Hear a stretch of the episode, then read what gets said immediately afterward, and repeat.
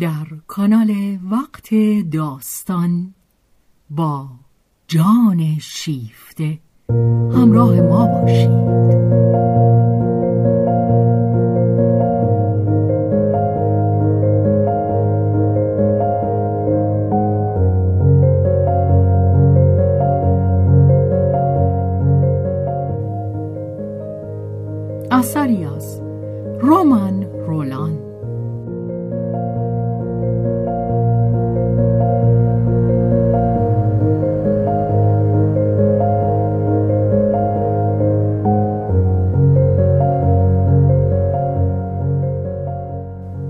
ترجمه محمود اعتمادزاده بهازین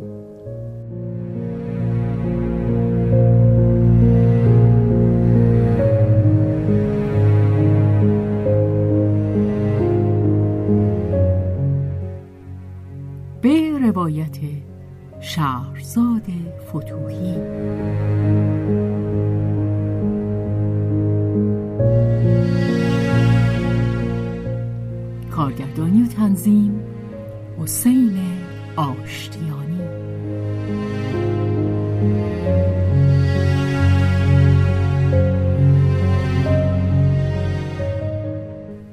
تابستان. بخش دوم.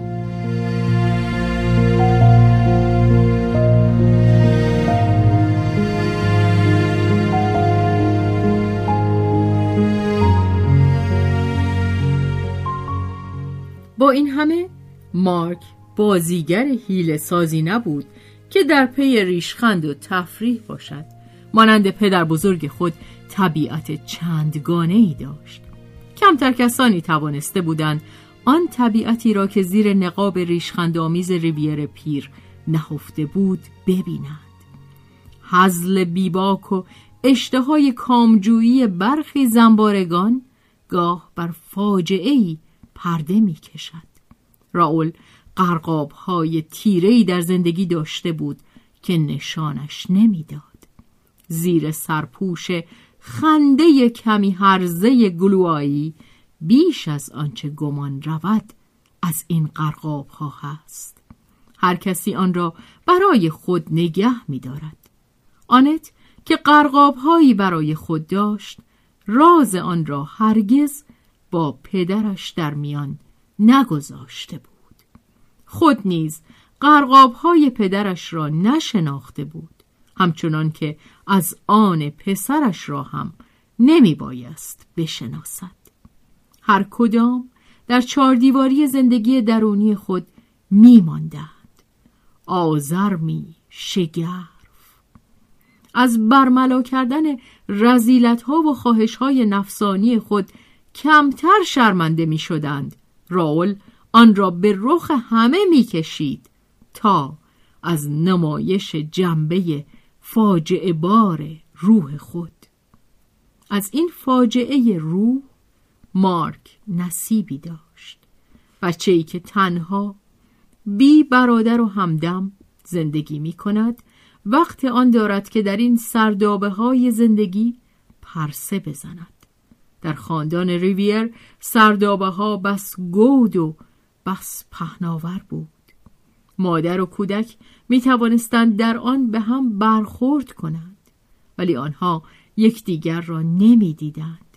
بارها از کنار هم گذشتند و در آن حال گمان می کردند که از هم بسیار دورند چشمان هر دوشان بسته بود آنت را دیو سودا که پیوسته در چنگش داشت چشم میبست و بچه را خودخواهی طبیعی سن و سالش. هر دو در تاریکی گرفتار. ولی مارک هنوز تنها در مدخل سردابه بود. مانند آنت راه بیرون شدی نمی جست و خود را به دیوارها نمی زد. او روی یکی از پله های نخستین چون باطمه نشسته بود و آینده را در رویا می‌دید و چون زندگی را نمی توانست برای خود توضیح دهد از خود آن را می ساخت. مارک برای رسیدن به دیوار حراسناکی که من وحشت زده در برابر آن رم می کند نمی بایست پر دور برود. دیوار مرگ از همه سو سر برآورده بود. بیماری گویی جاده بود که از کناره های آن میگذشت. جستن گذرگاهی از میان آن بیهوده بود. دیوار ستبر بود و رخنه هیچ نداشت. لازم نبود کسی به مارک بگوید که چنان دیواری هست. خود بیدرنگ در تاریکی مانند اسبی یال و دم برانگیخته خورناسه کشیده بود. با کس چیزی از آن نمی گفت هیچ کس با او از آن دم نمی‌زد. همه با هم سازگاری داشتند آنت همچون زنان جوان امروزی مربی بدی بود و او که در روزگار دختری از فن تربیت بس و چیزها شنیده بود و به رقبت با لحنی پرشکوه درباره آن سخن می گفت برای شیوه پرورش بچه اهمیت بس بیشتری قائل بود تا مادران روزگاران پیش که کورکورانه عمل می کردند. ولی او پس از بچه دار شدن خود را در برابر هزاران صورت قافلگیر کننده زندگی ناتوان میافت از گرفتن تصمیم عاجز بود. برای خود نظریه هایی به هم می بافت که به اجرا در نمی آورد یا پس از نخستین آزمایش ها از آن دست می کشید و در پایان همه چیز را به امان خدا رها می کرد و کار را به غریزه می سپرد. مسئله مذهب از آنهایی بود که نگرانش داشته بود.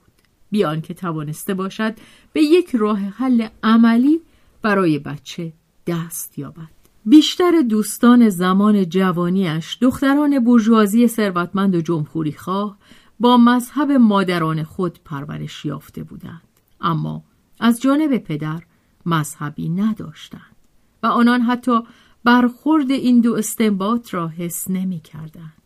این دو مانند بسا مقوله های متضاد دیگر در محافل بالا با هم سازگاری دارند زیرا هیچ عاطفه‌ای در آن از بود سوم برخوردار نیست. خود آنت به کلیسا همان گونه رفته بود که به دبیرستان.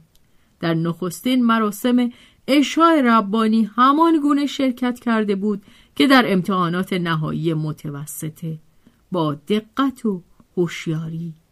اما بی هیجان مراسمی که او در کلیسای محله ثروتمند خود در آن حضور میافت در دیدش چیزی در حد دید و بازدیدهای اعیانی مینمود و اینک که خود را از آن محافل بیرون کشیده بود خود را از این مراسم هم رها ساخته بود.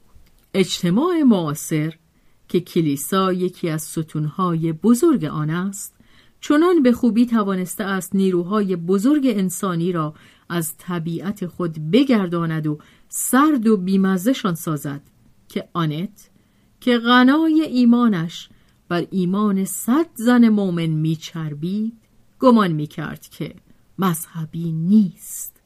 زیرا او مذهب را با لغلقه دعاخانی و آن مراسم بیگانه و کهنه شده ای اشتباه می‌کرد که برای توانگران تجمل روحی است و برای بینوایان فریب تسلی دهنده چشم و دل است و پایه های بدبختیشان را و بنیاد اجتماع را استوار می دارد.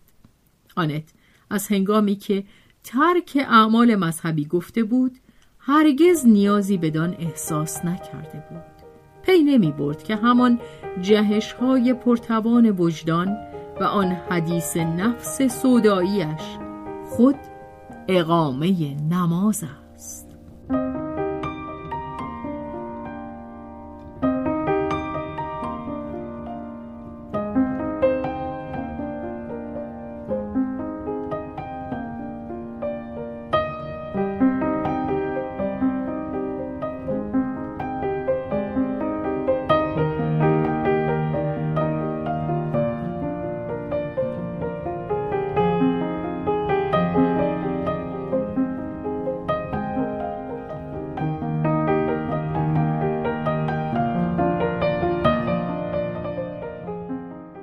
آنت در صدد بر نیامد که آنچه را که خود از آن چشم می پوشید به پسرش بدهد.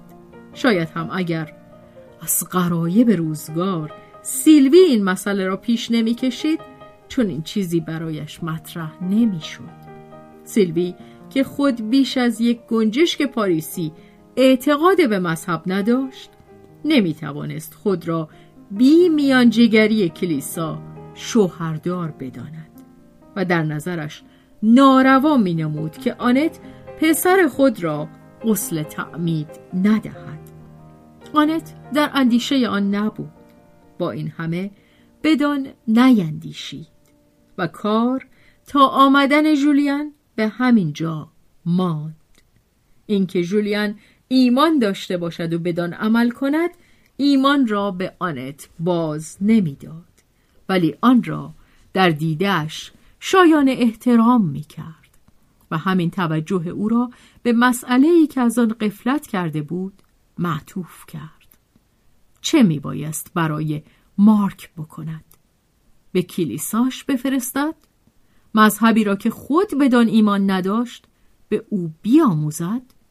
آنت از جولیان پرسید و او از آن رمیده شد. به قوت لزوم آموختن حقایق یزدانی را به بچه تایید کرد. ولی اگر برای من اینها حقیقت نباشد در اون صورت اگر مارک پرسشی از من بکند باید به اون دروغ بگویم. دروغ گفتن نه. اما اگر به نفع اوست باید گذاشت که ایمان داشته باشد. نه. به نفع او نمی‌تونه باشه که من گولش بزنم. زیرا اگر به اون پی ببره دیگه من چه اعتباری خواهم داشت؟ آیا حق با اون نخواهد بود که سرزنشم کنه؟ دیگه به گفته من باور نخواهد کرد. من از کجا بدونم که این ایمان آموخته بعدها مزاحم رشد حقیقیش نخواهد شد؟ اینجا جولیان گره بر ابرو میافکند.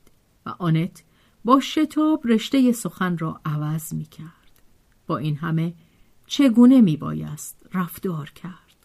او که نمی توانست بدان گونه که برخی دوستان پروتستان به وی سفارش می کردند آموزش هایی درباره همه مذاهب به پسرش بدهد و بگذاردش که پس از رسیدن به شانزده سالگی خود انتخاب کند. آنت قاه قاه می خندید. چه دریافت شگرفی از مذهب که گویی موضوعی است برای گذراندن امتحان. سرانجام آنت هیچ کاری نکرده بود. با مارک به گردش می‌رفت. به کلیساها داخل می‌شد. در گوشه می نشست و جنگل سربرکشیده پیل پاهای بلند سنگی را روشنایی بیخته ای را که از شیشه های رنگی پنجره ها به درون می ترابید سرودهای دوردست نیایش را و های سفید ارغنون را همراه او تحسین می کرد و این گویی آبتنی در رویا و مراقبه بود. مارک بدش نمی آمد که بدین سان دست در دست مادر داشته گوش بدهد زمزمه کند. احساسی نرم و شیرین گرم تا اندازه لذت بخش. آری. اما به شرط آنکه پر به درازا نکشد. این خواب زدگی احساسی ملولش می‌کرد. نیاز به جنب و جوش نیاز به اندیشیدن درباره چیزهای مشخص داشت. مغز کوچکش در کار بود و این انبوه مردم را که در نماز بودند و مادرش را که نیایش نمی کرد می‌دید تمیز می‌داد و بی آنکه چیزی بر زبان آرد نتیجه گیری هایی می کرد. به ندرت چیزی می‌پرسید خیلی کمتر از بیشتر کودکان زیرا غرور بزرگی داشت و میترسید سخنانی ساده لوحانه بر زبان آرد با این همه پرسید مامان خدا چه چیزیه؟ آنت در پاسخ گفت نمی‌دونم عزیزم. پس چی می‌دونی تو؟ آنت لبخندی زد و او را بر سینه فشرد. این رو می‌دونم که دوستت دارم. ها بله. چیزی پیش پا افتاده. مارک این را می‌دانست. ولی برای همچو چیزی دیگر آمدن به کلیسا لزومی نداشت. مارک پر نرم دل نبود و از گیجی و سردرگمی روحی که این زنها در آن جا خوش می کنند هیچ خوشش نمی آمد. آنت همین که بچهش را در کنار خود داشت و چندان گرفتار دلواپسی های مادی نبود و در میان کارهایی که پی در پی به سراغش می آمدند از یک ساعت فراغت برخوردار می شد دیگر خوشبخت بود و نیازی بدان نداشت که خدا را خیلی دور از خود بجوید. خدا در قلبش بود. ولی شاید مارک چون این میپنداشت که در قلبش خود او یعنی مارک بود و باقی همه جفنگ بود. میباید فکر روشن داشت. خدا به راستی چه بود؟ آن مردی که آنجا با دامن دخترانه و روپوش زربفتش در برابر مهراب بود؟ آن دربان سوئیسی با عصا با ماهیچه های برجستهش آن تصویرها با چنان رنگامیزی های خام یکی در هر نمازخانه که صورتک لبخندی نرم و نازک به خود زده اند مانند خانم های آماده بوسی که مارک هیچ دوستشان ندارد. مامان بریم. مگه این چیزا قشنگ نیست؟ چرا؟ تا اندازه ای بریم خونمون خدا چه چیزی بود. مارک دیگر اصرار نورزیده از مادرش نپرسیده بود. بزرگترها وقتی که اقرار به ندانستن چیزی می کنند از آن روست که علاقه بدان ندارند. مارک وارسی مختصر خود را به تنهایی دنبال کرد.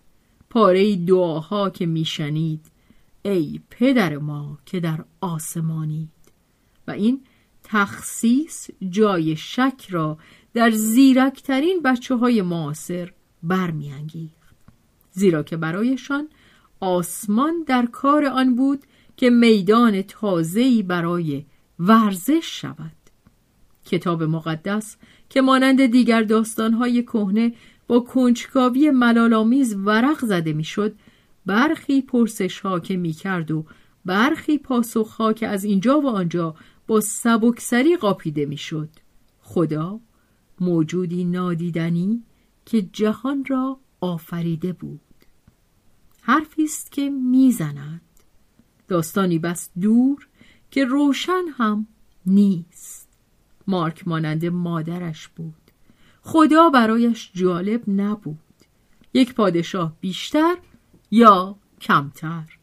اما آنچه برایش جالب بود هستی خود او بود و آنچه آن را تهدید می کرد و آنچه پس از آن بود. پاره گفتگوهای ابلهانه که در خانه سیلوی در حضور مارک در گرفته بود نسبتا خیلی زود توجهش را برانگیخته بود. چه لذتی می‌برند این دخترها از لرزهی که بر تنشان می نشیند وقتی که از تصادمها از مرگهای ناگهانی از بیماریها و به خاک سپردنها سخن می‌گویند و سپس بیش از پیش چه چه می‌زنند. مرگ تحریکشان می‌کرد. غریزه حیوانی بچه به شنیدن نام مرگ سر بر می داشت. در این باره او به رقبت آماده بود که از مادرش سوال کند ولی آنت که در آن هنگام از زندگی خود بسیار تندرست بود هرگز از مرگ سخن نمی گفت و هرگز پروای آن نمی کرد. کارهای دیگری داشت. می بایست معاش پسرک خود را به دست بیاورد. وقتی هم که از بامداد تا شام می باید به فکر همین جهان بود آن جهان نوعی تجمل می نماید. آن جهان تنها هنگامی جنبه اساسی پیدا می کند که کسانی که دوستشان داریم به آن سو رفته باشند. آنت پسرش اینجا بود. تازه اگر او را از دست می‌داد دیگر نه زندگی برایش ارزشی داشت نه مرگ. آنت بیش از آن سودایی بود که بتواند به جهانی غیر مادی دل خوش کند. به جهانی بدون جسم و تن محبوب.